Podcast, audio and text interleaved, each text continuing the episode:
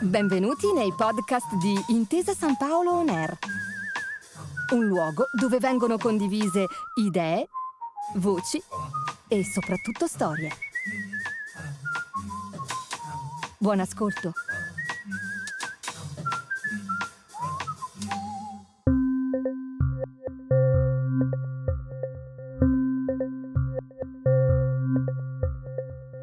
212.961 abitanti, placidamente adagiata quasi a mezza via tra i poli turistici di Verona e Venezia, a metà strada tra la casa di Giulietta, l'arena e i canali della laguna più famosa del mondo.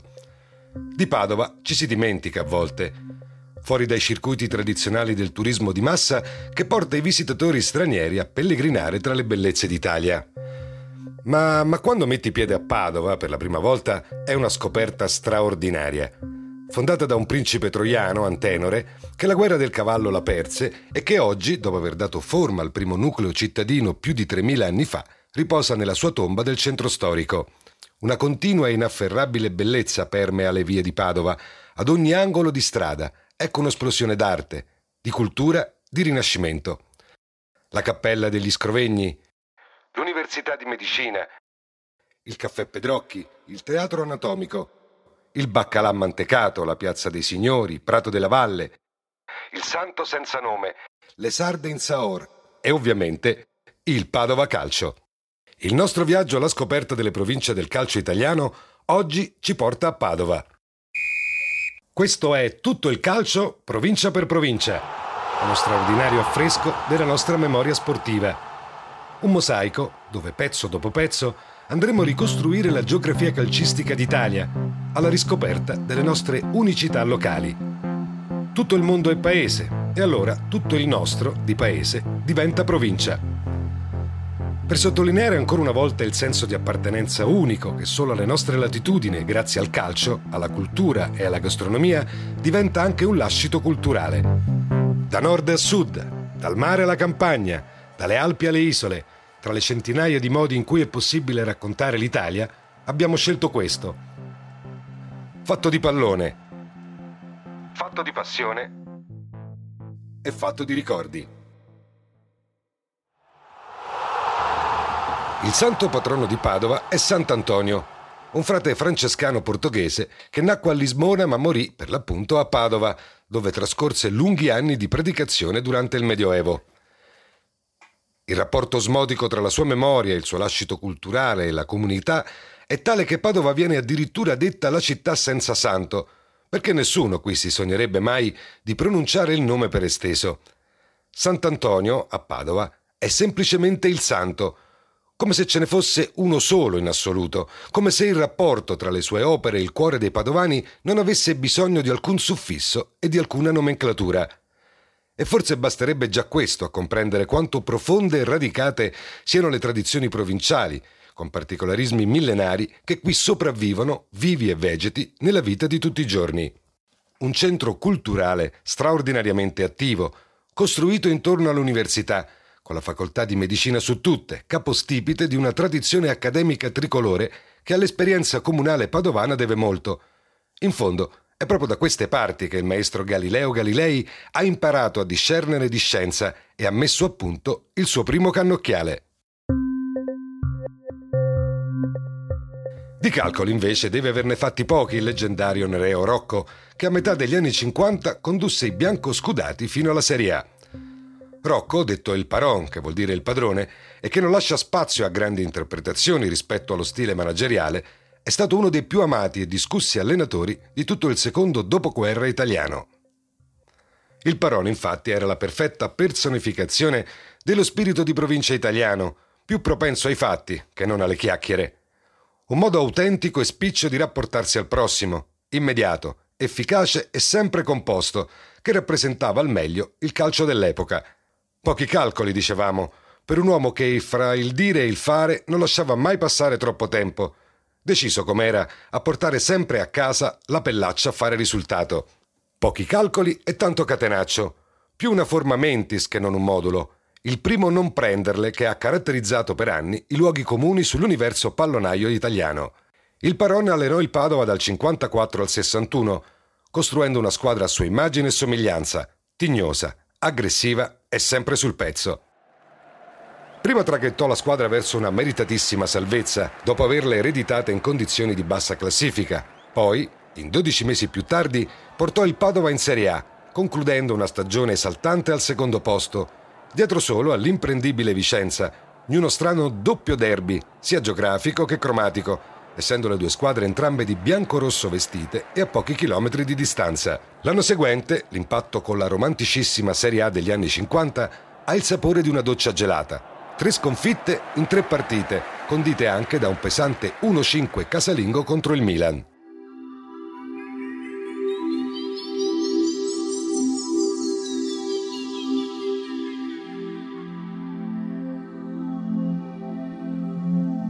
Ma da lì in avanti qualcosa scattò e il modulo difensivo del Paron iniziò a macinare punti su punti, rendendo il campo dedicato a Silvio Appiani un fortino inespugnabile e questo in fondo non stupisce, se è vero che Silvio Appiani, in quanto a difesa e spirito di sacrificio, ne capiva parecchio.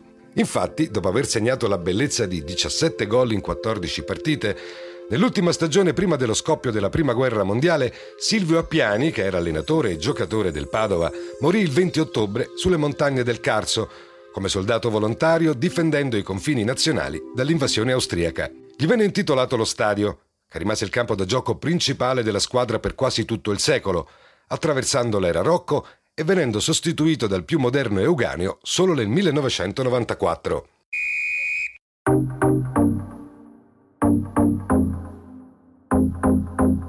Il Padova di Rocco comunque, dopo aver portato a casa un paio di salvezze tranquille, diventò addirittura nella stagione 57-58 uno spauracchio per la vittoria dello scudetto, piazzandosi terza nella classifica finale dietro alla Juventus e alla Fiorentina.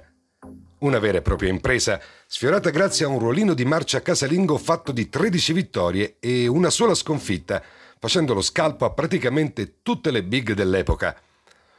L'undici titolare del Paron era talmente collaudato da diventare quasi una filastrocca benaugurante per i propri tifosi. Pin, Blason, Scagnellato, Pison, Zini, Mori, Amrin, Rosa, Brighenti, Mari e Boscolo. Un manipolo di duri e rocciosi mastini capace di rendere impossibile la vita a qualunque avversario. Il solo esponente di un calcio più di ricami che di polmoni era forse il fuoriclasse svedese Kurt Amrin. Il nativo di Stoccolma aveva avuto un'infanzia romanzesca. Quinto figlio di un imbianchino, aveva racimolato i primi soldi facendo l'operaio e lo zincografo per un giornalino locale. Poi, per fortuna sua e di tutti i tifosi, il suo talento per il pallone lo aveva portato alle porte del bel paese, consacrandolo come uno dei bomber più rappresentativi del secondo dopoguerra. Una sola stagione a Padova, ma 20 gol e terzo posto finale, in un anno a forte trazione sterofila, visto che un solo italiano, Sergio Campana, fu in grado di infilarsi nella top 10 dei migliori marcatori a fine campionato. Lo scudetto non arrivò, ma la cavalcata del Padova del Paron ancora viene ricordata da coloro che c'erano in termini mitici. Pura esemplificazione di un calcio provinciale fatto di sudore, di idee e di identificazione con la città, che oggi, nella contemporaneità globalizzata, è sempre più difficile ottenere.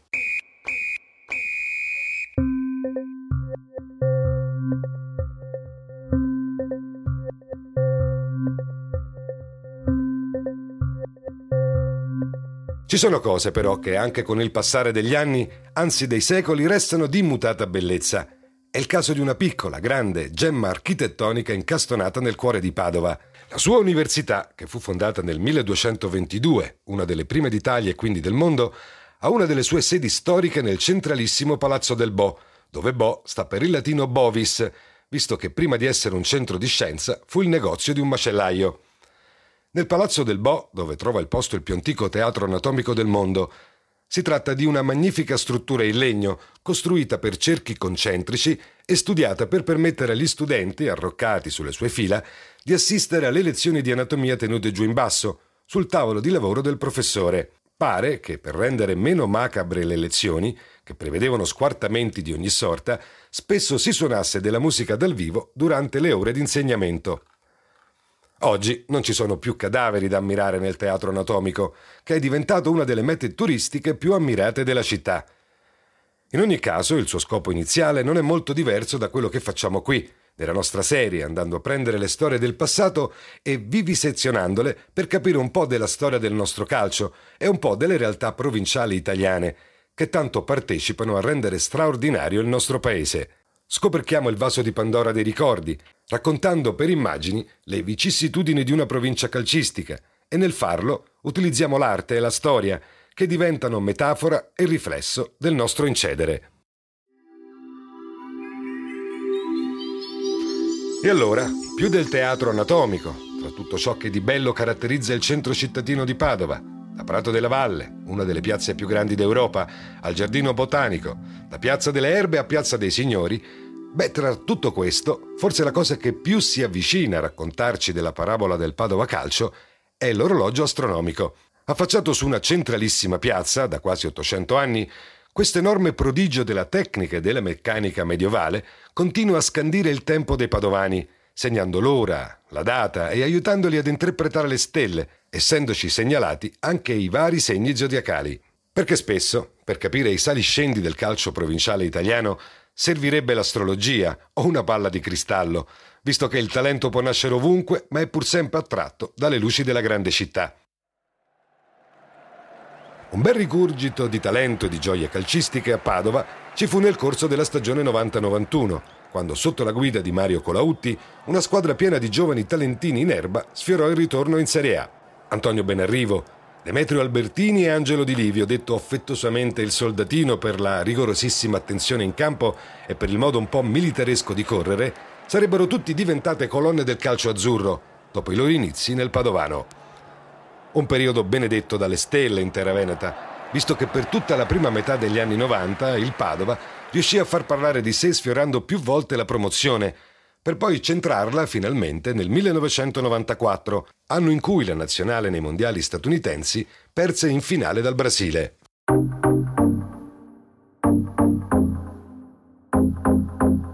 E di mondiali uno lo avrebbe vinto anche Alessandro Del Piero, che proprio in quegli anni fece il suo esordio nel calcio che conta con la divisa del Padova addosso.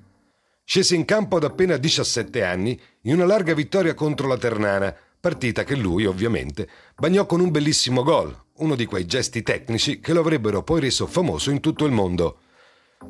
In ogni caso il ritorno in Serie A, dopo ben 32 anni di attesa, avvenne il 15 giugno, soltanto due giorni prima che al di là dell'oceano iniziasse la kermesse iridata servì un soffertissimo spareggio contro il Cesena, sul campo neutro di Cremona, per sancire la consacrazione dei biancorossi di fronte a migliaia di tifosi in trasferta. Questa nuova esperienza nel massimo campionato durerà meno, soltanto un paio di anni, ma con una tonnellata di emozioni a farle da cornice, fin dall'inizio. La squadra, nel nuovo stadio, Leuganeo, quasi a memoria e tributo del Padova di Rocco, mantenne un grandissimo ruolino di marcia casalingo. Un campionato strano, caratterizzato da grandi imprese con le squadre metropolitane, sconfitte sia Milan che Inter che Juve, per esempio, e da dolorose partitacce contro le altre provinciali. Il tutto si chiuse, in pieno stile western, con l'ennesimo spareggio della storia del Padova, questa volta per restare in Serie A. La sfida, decisa ai calci di rigore contro il Genova, sul campo neutro di Firenze, fu una vera e propria lotteria, conclusasi grazie all'ultimo decisivo rigore dell'olandese Crack.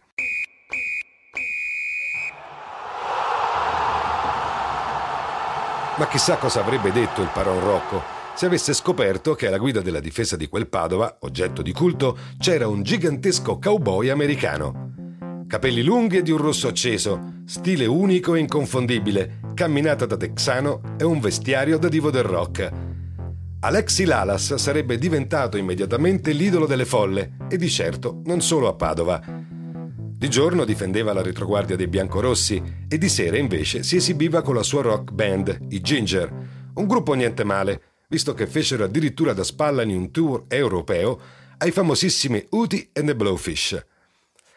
Chissà cosa avrebbe detto il Paron a 40 anni dalla sua serie a tutta muscoli e polmoni, nel vedere il capellone rosso, simbolo di un calcio nuovo e globalizzato, all'ombra della città del santo. Ma in fin dei conti il calcio è pur sempre il calcio, e la vera, grande bellezza di quello giocato in provincia, è la sua capacità di stimolare un senso di appartenenza unico, capace di rapire il cuore di tutti, dai tifosi ai calciatori stessi, che trovano sempre una seconda casa in cui lasciare un pezzetto di cuore. Questo è tutto il calcio provincia per provincia, il nostro viaggio sulla DeLorean per le strade calcistiche d'Italia. Nessuna autostrada e niente pedaggi, solo ed esclusivamente strade provinciali. Alla prossima! Grazie per aver ascoltato i podcast di Intesa San Paolo On Air. Al prossimo episodio.